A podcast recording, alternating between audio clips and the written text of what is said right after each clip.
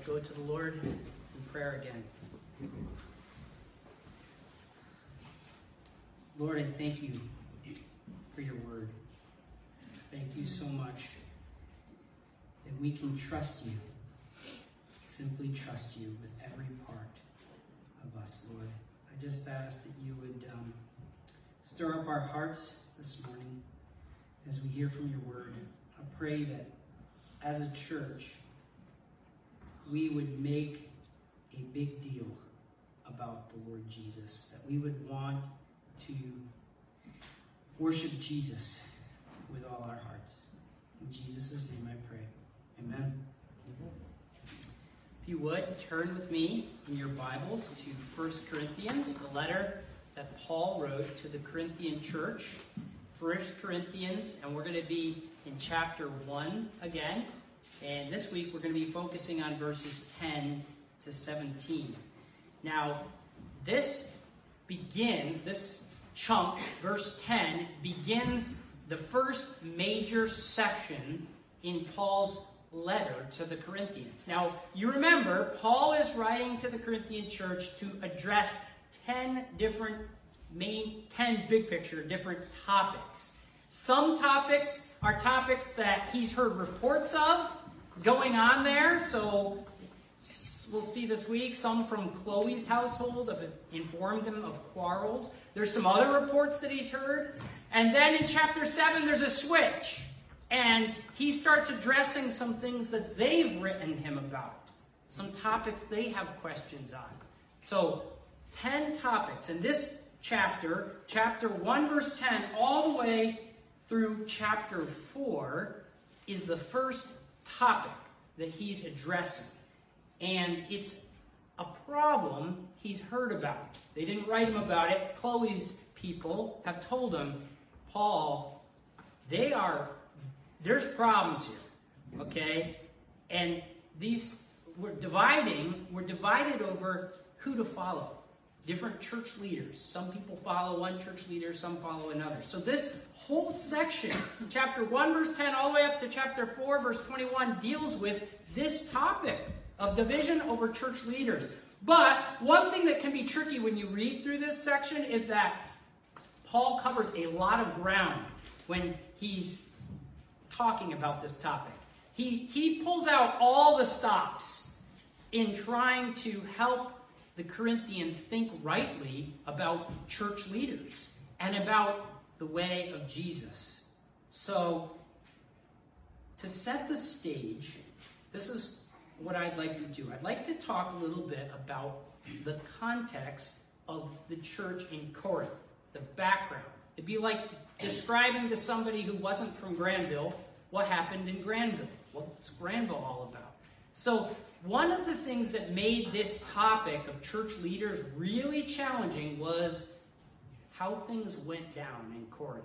And not just Corinth, but in the ancient world of Paul's day in that world, and in Corinth especially, public speaking was a big deal.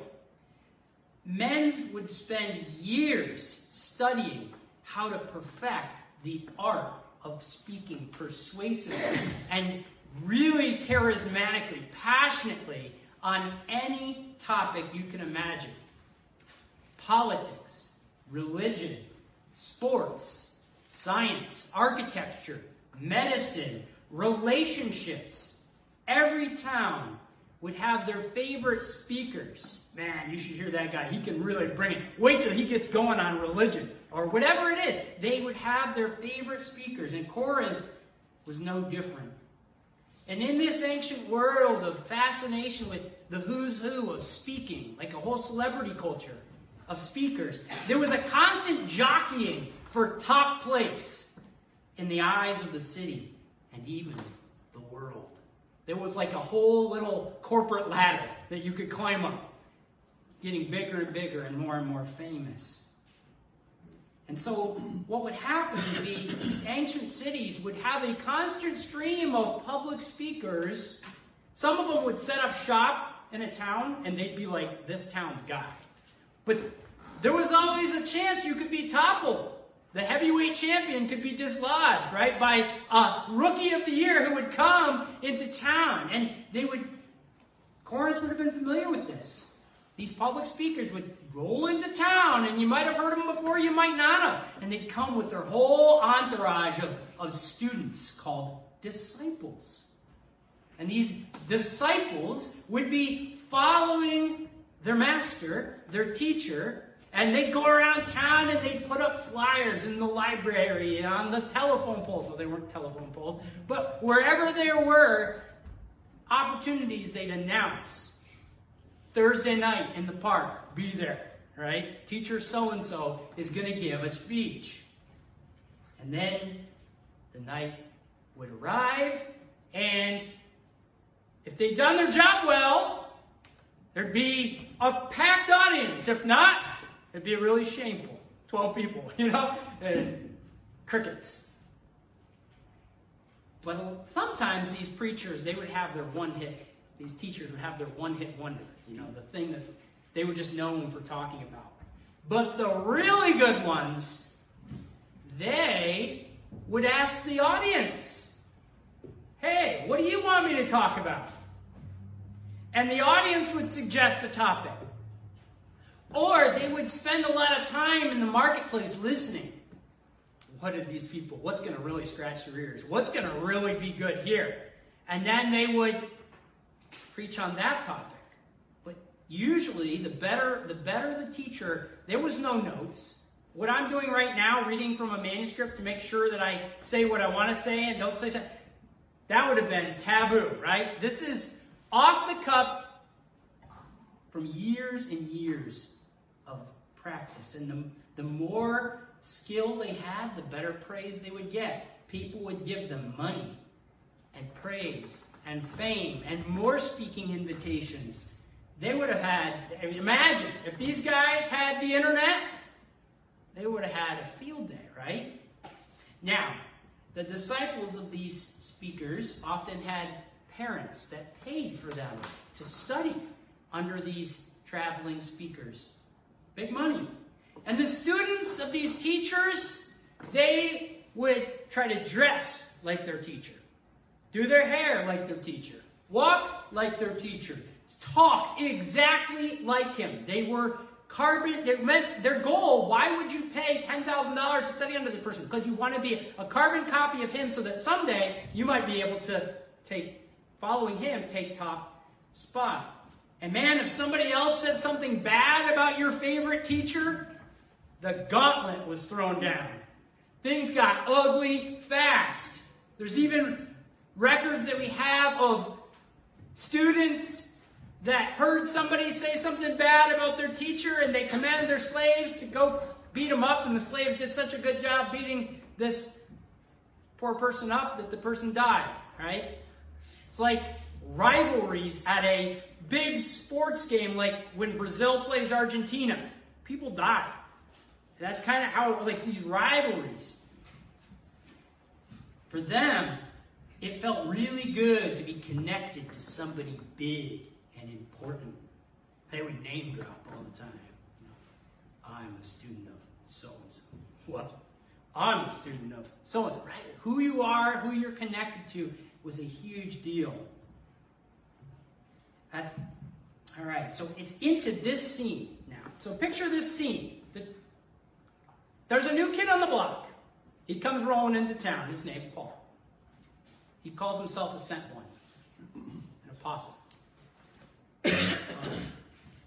and he comes as a teacher. And he's preaching his gospel.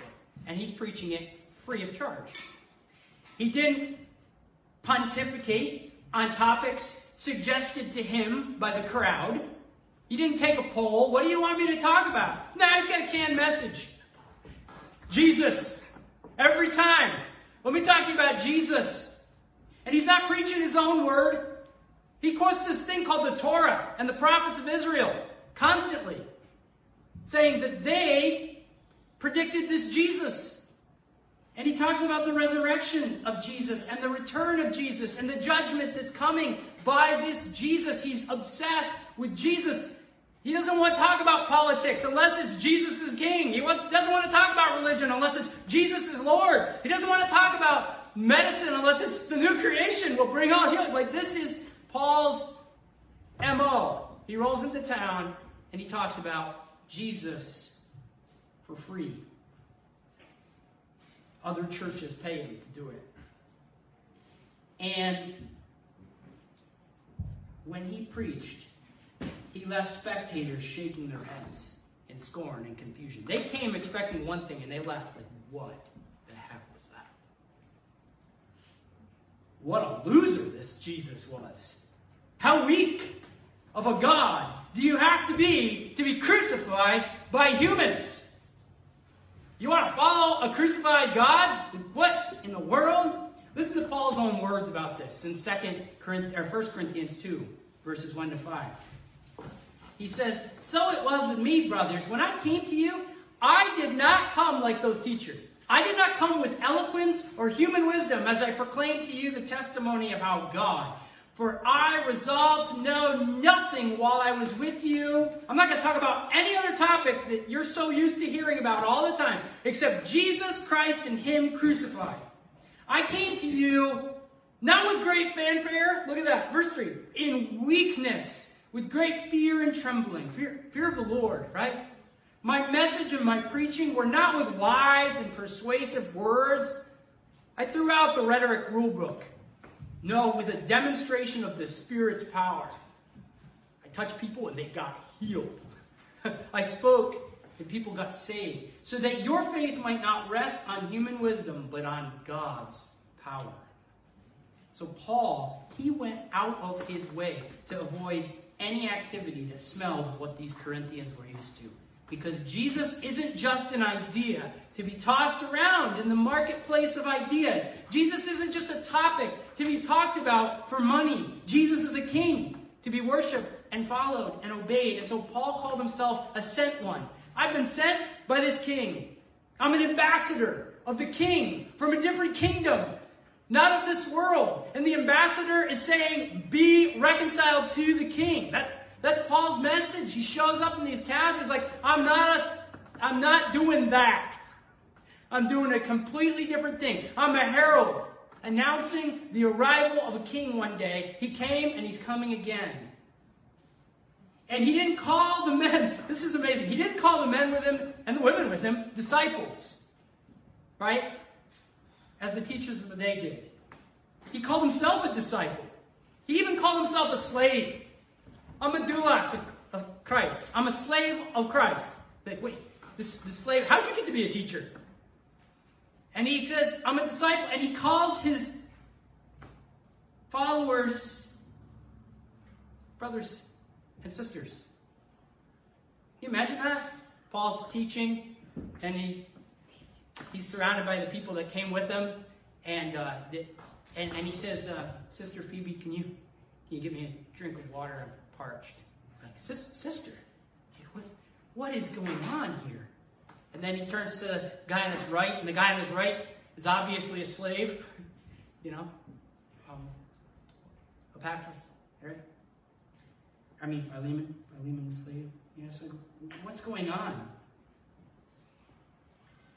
And Paul didn't fit the rhetoric, or the, the, the pattern of the day. And so Paul preached, people got saved, and then he left. And after Paul left, the way that the culture did things, the way that they were used to living, started to seep in and shape the church. So that's why Paul is writing chapters 1 to 4. He's saying, Remember how I was when I was there? What's happening? Basically, the Corinthians were dividing themselves up in Corinth based on who they really liked to listen to. For example, Apollos. He was a favorite preacher of the early church. That guy could bring the fire. When Apollos preached, people heard, People responded, people got saved. He was brilliant. He was, we read about him the end of Acts chapter 18. He was able to reason very persuasively with people and lead them to faith. The Apostles Paul's style was different. His letters were very, very powerful. We'll read him explaining this later on in 1 Corinthians and 2 Corinthians. But when Paul writes, um, he, he shows, but when Paul shows up in person, he's weak. He's frail. He sounds like a frail old Jewish rabbi. I mean, these, these public speakers of the day, many of them, you wanted to gain a really good following. You didn't just work on your rhetoric, but you looked and you worked on your outside appearance. You were shredded. You worked out like a Greek champion.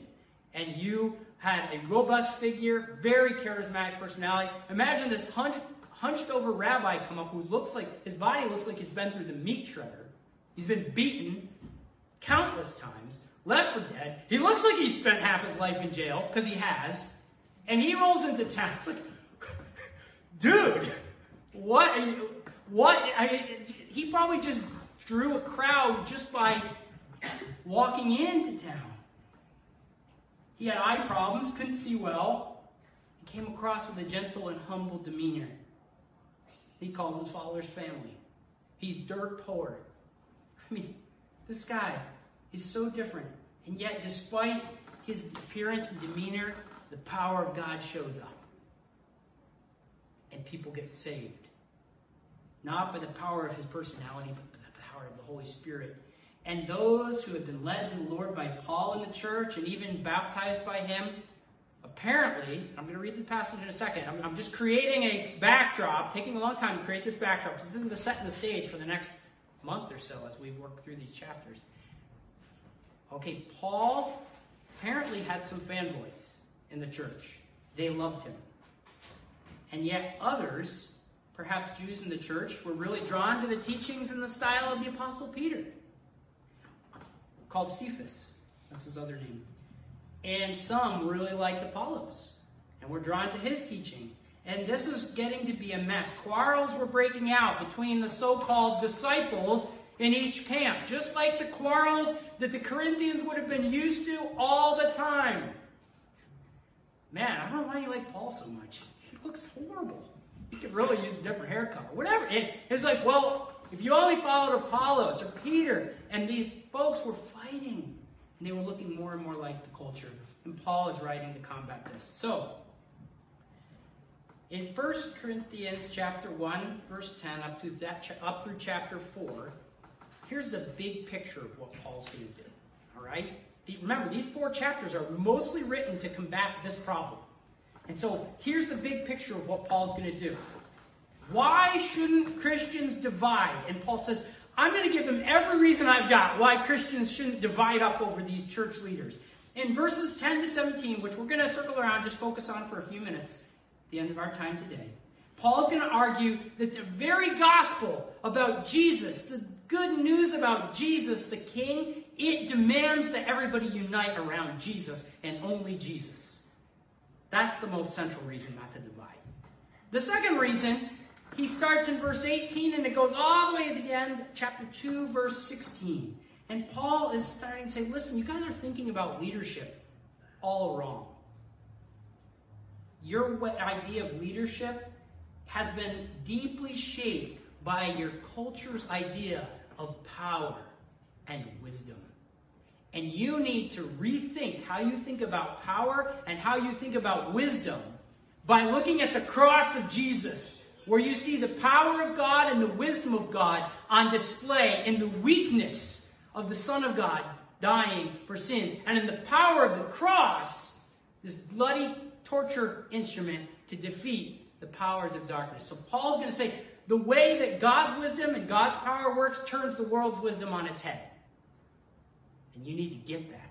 And then in chapters 3 and 4, he says, Christians, if you really have the Holy Spirit, then you are not going to be bragging about church leaders. You've got to think completely different about church leaders. Instead of propping up church leaders and boasting about them, you've got to view them as your servants.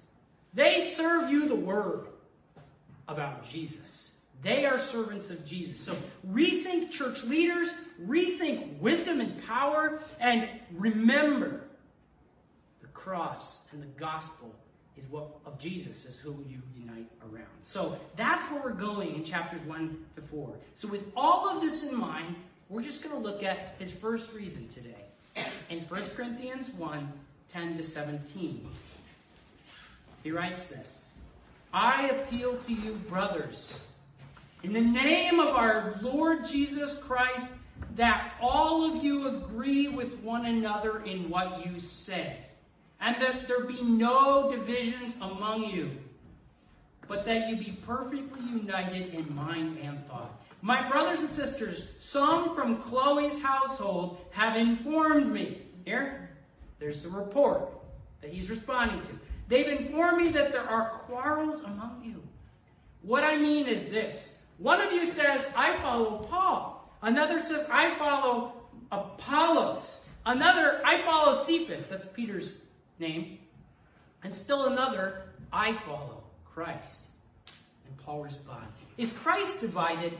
Was Paul crucified for you? Were you baptized into the name of Paul? Like, I baptize you in the name of Paul and Paul and Paul? No. I thank God that I didn't baptize any of you except Crispus and Gaius, so that no one can say you were baptized into my name. Yes, I also baptized the house of, of Stephanas. Beyond that, I don't remember if I baptized anybody. For Christ didn't send me to baptize, but to preach the gospel. Not with wisdom and eloquence, lest the cross of Christ be emptied of its power. So this morning's message, two points. And chapters or verses 10 to 17. The unifying gospel of the Lord makes it so you shouldn't divide, right? So the unifying gospel of the Lord and the unifying power of the cross. So first, the unifying gospel of the Lord Jesus. Friends, we are to be Jesus people. That's at the heartbeat of what Paul is saying here. Jesus died for us. Jesus rose for us. Jesus lives for his church. Jesus is our king. So Christians are Jesus people. That's why Paul appeals to these Christians in the name of Jesus. I appeal to you. Stop dividing over one other teachers, but you be united in mind and thought.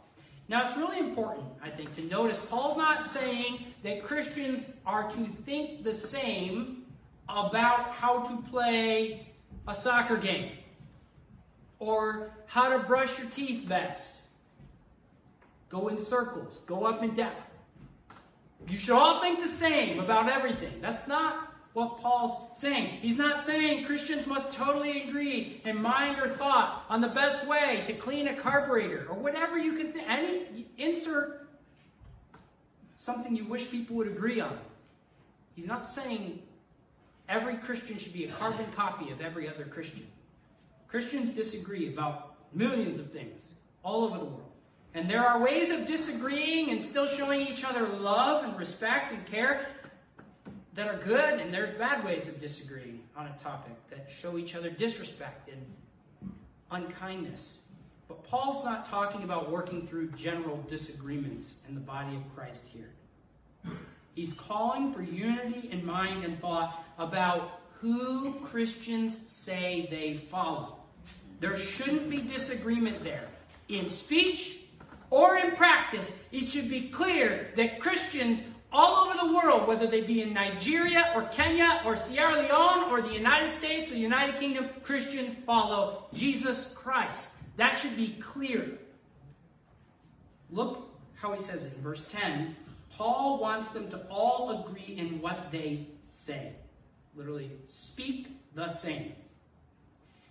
And we know he's not calling Christians to be robots and say the same canned things about every topic you could ever say something about, because in verse 12 he clarifies what he means. So look down in verse 12. This is where he kind of clarifies. He says, they are not speaking the same about who they follow. And this is the problem. One says he follows Paul. One speaks, I follow Paul. So speak the same. Here's what I mean. One speaks, I follow Paul. One speaks, I follow Apollos. One speaks, he pulls out the real trump card. I follow Jesus. Whoa. we want to be like you. Well, Paul's going to agree, I think, with the I follow Jesus camp. We're going to see that. Paul says, I wasn't crucified for you. Was Paul crucified for you? No. With, I didn't pay for your sins. You weren't baptized into my name. You're Jesus people. This is huge. Denominations of Christians, different denominations, they can divide, they disagree about many smaller things. But all true Christians, wherever they live, no matter what language they speak, we must unite around the same Lord, the Lord Jesus. Now, there are causes for division. When people start to redefine who Jesus is and what he has done, that is cause for division. We see that show up in 1 Corinthians 15, where people are saying Jesus didn't rise from the dead. That's a redefinition of Christianity. That's false. That is grounds for division. We divide from those who deny the central core of who Jesus is. He's a risen Lord, not a dead Lord, right? There's another reason to divide that shows up in 1 Corinthians 5. When somebody who says, I follow the Lord, is actually following the devil by the way they live their life, we divide. No part in the works of darkness. But where people believe in and follow the real Jesus, who was really crucified and really raised for our sins, we rally around Jesus. Now we'll circle back around and apply this a little bit at the end of our time, but I just want to mention this is one reason that, as your pastor, and Carl as well, we don't make a big deal about being a, affiliated with the Southern Baptist denomination. Okay? We don't put Southern Baptist on our door. Um, it's not what we. It's not the first thing we want to be known for. We don't even have Baptist in our name. We we are the church of the new creation. We are new creation in Christ. Not that it's wrong to call your church a Baptist church, but for us, that can. We know for some people that can carry unhelpful connotations. We just want to be known as church that is the. We're Jesus people. We love Jesus. We're grateful for the support and the encouragement of the different associations that we have as a church, our Treasuring Christ Together Church Planting Network, and the Southern Baptist Convention, the Send of England Network. Very grateful for those folks and for their encouragement over the years. But first and foremost, we don't we we want to wear the Jesus T-shirt. That's who we serve as a church. We follow Jesus. Now let's look at the second point: the unifying power of the cross. So we unite under the name of Jesus and we unite under the power of the cross. Friends, Paul writes in Romans 1:16, the gospel is the power of God for salvation. The good news about Jesus is what saves people. The power of the gospel is not found in the power of a teacher's wisdom or his tongue or his dynamic personality. See that in 1 Corinthians 1, verse 17? Paul says, For Christ did not send me to baptize, but to preach the gospel, not with wisdom and eloquence, human type wisdom and eloquence, because he will go on and say there is a wisdom. We'll look at that next week. Lest the cross of Christ be emptied of its power. So Jesus didn't command Paul to preach with clever, skilled, educated, sophisticated speech aimed at impressing the audience of the day so that they're like, wow, this guy can bring it. We're going to listen to him. We're going to follow Jesus because he's amazing. Paul. No. That would empty the power of the cross, completely empty it of power, and put their salvation resting on the power of Paul's personality. This doesn't mean Paul, when he taught, didn't try to be clear or compelling. He didn't, it didn't mean he doesn't reason with people, try to persuade them. We can read about him doing that in the book of Acts. It didn't mean that he went out of his way to speak in confusing and logically contradictory ways. But in contrary, in contrast to the constant barrage of teachers in that day, Paul was very different. One commentator that I like. His name's David Garland. He says this. He says, Paul was not called to be, and he has a word, a phrasemonger.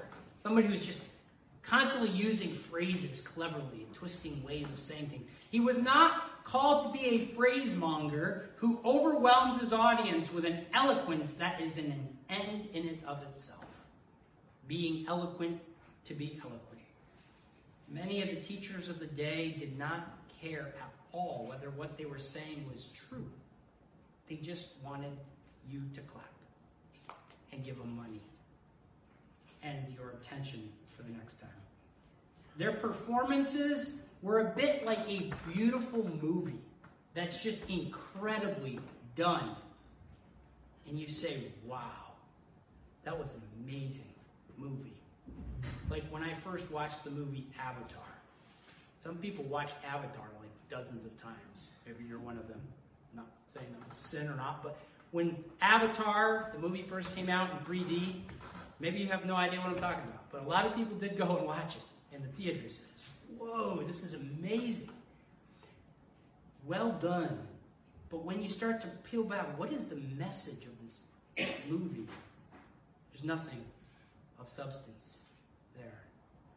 It's actually a pretty dark Eastern religious message of oneness with the world and earth worship. So, in contrast, the gospel that Paul preached is much more like a low budget film, performed by rough, physically unattractive actors. But it's a film that has such a shocking and powerful conclusion to it a man on a bloodstained cross who then dies and rises again. Like it's a, it's a messy message that it leaves some people offended. They don't forget that one. It leaves some people confused, and it leaves those who are being saved weeping for joy. A bloody cross and a risen God man who calls a motley crew of fishermen and ex prostitutes to be his family, forgives their sins, promises to return to judge the earth, to usher in the fullness of new creation. That was a shocking message. And Paul was living proof of it. A murderer come to faith in Christ. Another huge difference in Paul's preaching of the gospel versus the teaching of the day is that these teachers were actually trying to gain the admiration the attention of the crowds by their teaching. Like they were trying to attract people to them. And I've already said that, but I just want to make it clear again. Paul, he wasn't trying to be the point. He didn't want you to be focused and become a, a disciple of Paul. He wanted you to stand amazed at Jesus.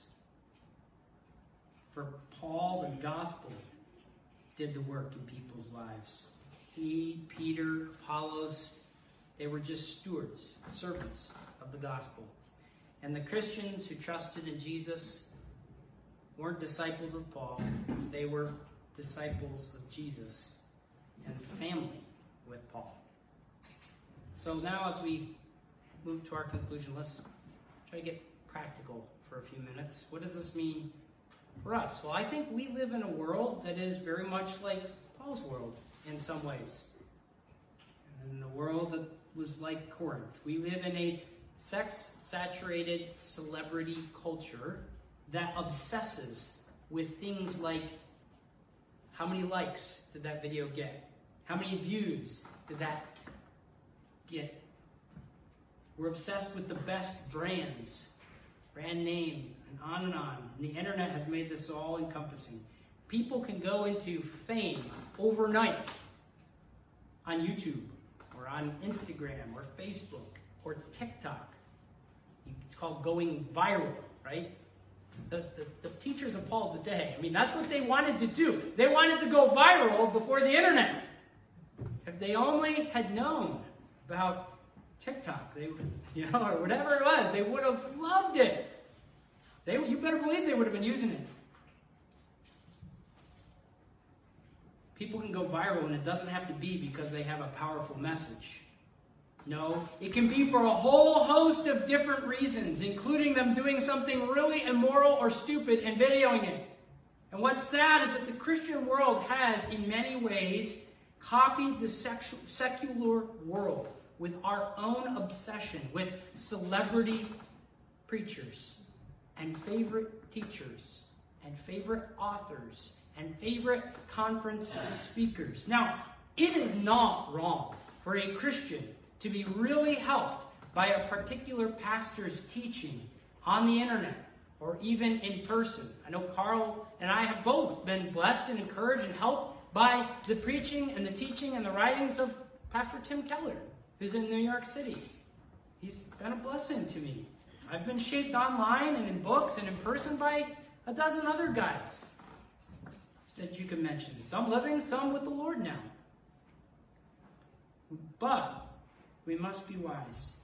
When we give people a voice into our lives, whether through their books or through their teachings, we can start to become more and more impressed with them and follow them and quote them over and over. And over time, we start to become disciples of men and not followers of the Lord Jesus. And that has a host of dangerous implications.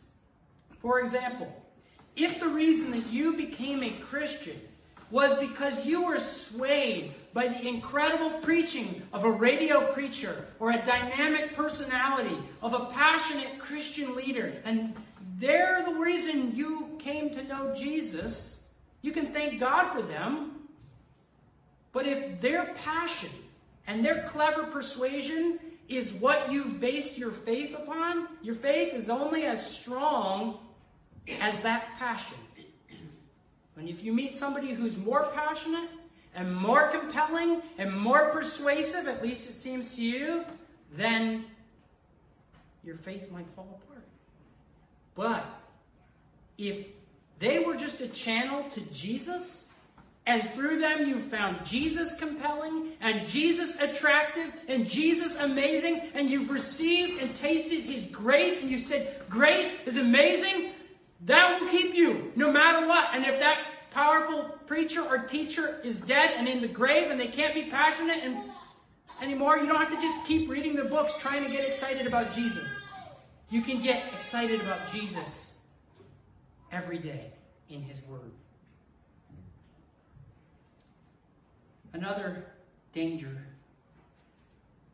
that has happened in our, tragic thing that has happened in our culture is that um, massive, influential celebrities often fall. Fall terribly and tragically. I don't know how many of you read the news, but you may know some of these stories. There's been a lot recently. One recent example that is has been all over the news worldwide is that the Christian preacher and teacher, a man named Ravi Zacharias, he recently died. He's a man who led thousands of people to faith in Christ. He preached to millions of people over his life in dozens of countries. And yet he had kept a secret and a horrifying double life of sexual immorality, unrepented of and unconfessed. His evil ways have hurt many people more than we will ever know. And he kept many of his victims in silence over the years because of the powerful intensity of his personality and influence. If you say something, you could bring this mass, massive Christian empire that I built, Ravi Zacharias International Ministries, you could bring it down if you say something. Right? Tragically, those who were disciples of Ravi, who ran his ministry, many of them were swayed by his incredible, powerful personality and his amazing gift for teaching and for holding large audiences spellbound. And by their own admission now, as they're sharing about this, we were blinded to his dark side. Power can blind, powerful personalities can blind us to the truth. And they refused to believe the allegations about him, even when they arose before his death. And they even demonized his victims who came forward with claims of abuse. They spoke horrible things about these women. They're just after money. And they would sue them. They went after many of them financially.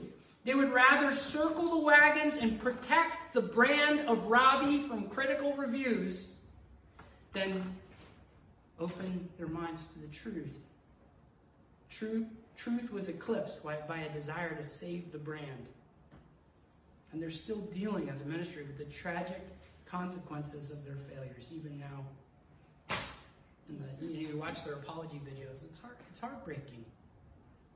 It's like the rug, everything that they worked for feels like was a lie. And many of them are just utterly shattered. They don't know where to turn. They're trying to pick up the pieces of their faith.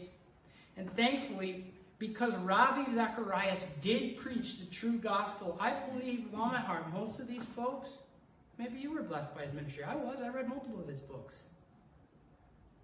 Most of these folks will be okay. Because the gospel that Ravi preached is still good news, even if Ravi Zacharias was evil. And Jesus is still mighty to save, even if he is lost. We don't know. God is sovereign, and he is a just judge. The judge of all the earth will do right. And the gospel still is the power of God, even though Ravi is in the grave and his books have been pulled from the shelves and his powerful legacy causes a shudder people's minds. The gospel is the power of God. But I think as we move forward into the 21st century, and our evangelical powerhouse ministries, many of them are coming crashing down. We must rally together to do better. We need to come together around the brand of Jesus and the power of his good news. We must train our hearts to look through everything that our culture gravitates towards when it rates what is significant and worth elevating. We've got to look through the crowds and the book deals. This book is worth it. It's had a 200,000, 200 million, whatever copies sold. We must look through the lights. We've got to look through the noise and the fog machines. We've got to look through the impassioned preaching. Even if I, even as I preach to you passionately right now, lifting my hands, look through it and look at the content. We must fix our eyes on Jesus, our King. We must not glory in human leaders. We must not boast in human teachers, quoting them constantly, singing their praises. They are but men. Christians, we are not to be fanboys of any particular teacher or ministry or politician or movement. We are Jesus people. We have one King, Christ. We have one Savior. He is Christ. We have one gospel. Jesus died and rose for you. And you're a sinner, so that's good news because He can forgive you from your sins. And the power of this gospel is found in preaching the foolish weakness of the cross of Jesus Christ. So, friends, in your mind's eye, Behold your King, Jesus, our mighty champion, naked and bleeding, hanging on a cursed tree, crying out, Forgive them, Father. That is the power of God for salvation. That's what power looks like. That bruised, dying, weak, bleeding man is the hope of the world. That brutal cross, that instrument of torture, that is the wisdom of God on display. On the cross, God Himself takes the punishment for human evil, satisfying the justice that the world was due. Sin is dealt with, and on the cross, as we see justice, this is what punishment of sin looks like. We also see this is what forgiveness looks like mercy to those who turn there in the darkness, abandoned by his friends, weak and dying, Jesus was a spectacle. And he cried out, It is finished. And he entrusted his spirit into the hands of his Father, in whose hands alone are the power of resurrection, is the power of resurrection life. And so, as Christians, we've got to beware of the brilliant lights, and the fanfare, the fog machines, the microphones. You know, Karen and my mom were at a wonderful conference, right? 6,000 Christians singing to Jesus. That is an incredible, beautiful gift. None of these things are wrong in and of themselves. It can be a taste of heaven. But those things can have a blinding effect on us if we are not careful. They can cry out, This is significant. This is big. This is powerful. This is worth giving your life to. Now, I preached to some pretty large crowds before, and that can be a rush for a preacher. You feel like, wow, I can get used to this.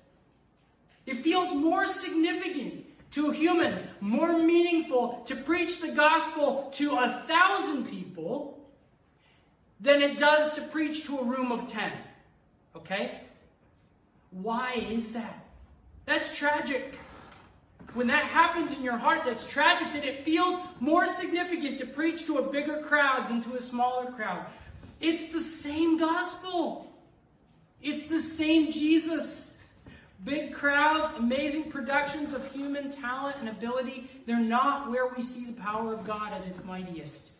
We see the power of God unfurled in its greatest intensity in the weakness of Christ dying and disarming the devil by his death. So, as a church, we want to make much of Jesus and his cross.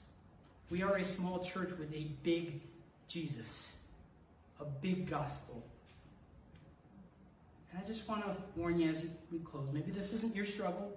I know I've struggled with it throughout the course of my life. Let us beware of being consumed or obsessed with or just really influenced, overly influenced by one man or one camp of people, even if it's a really good group. Friends, the wonderful thing about being consumed with Jesus and his gospel alone is that the very gospel we embrace actually works against elevating humans and their tribes to almost godlike status. Because when somebody rightly preaches the true gospel, they've got to preach that they're a sinner and they're in desperate need of it. When somebody really preaches the real Jesus, they've got to preach that they are weak and they need him. Preaching the cross puts both the preacher and the learner at the same level, at the foot of the cross on their knees, asking Jesus for forgiveness and help every day. Let's pray. Lord Jesus, I thank you for the power of the cross that turns the wisdom of the world on its head and that unites male and woman, weak and strong, slave and free, every tribe, every nation united at the foot of the cross in our desperate need for our sins to be forgiven. And I pray, Lord, that your Holy Spirit would stir up our hearts this morning with a love for Jesus Christ.